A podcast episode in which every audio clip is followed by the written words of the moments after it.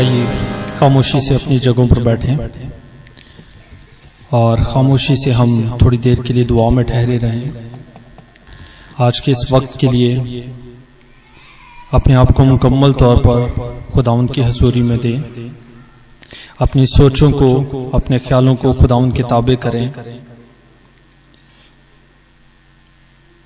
और खुदावंद से कहें, खुदावंद आज का कलाम हमारी जिंदगियों के लिए, आज के कलाम के वसीले से मुझे एक नई डायरेक्शन मिले।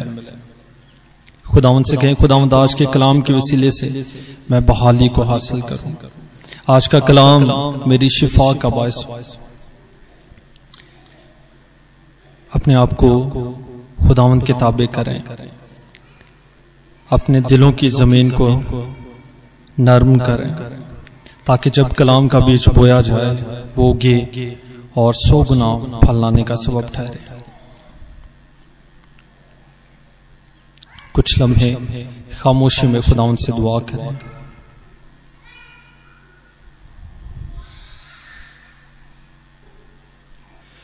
खुदावंद आसमानी बाप, हम तेरी शुक्रगुजारी करते हैं आज के इस दिन के लिए जो तूने हमारी जिंदगियों में बख्श दी और खुदावंद हमें यह मौका फ्राहम किया कि हम सब वहां इकट्ठे होकर तेरी इबादत और परस्तश कर सकें।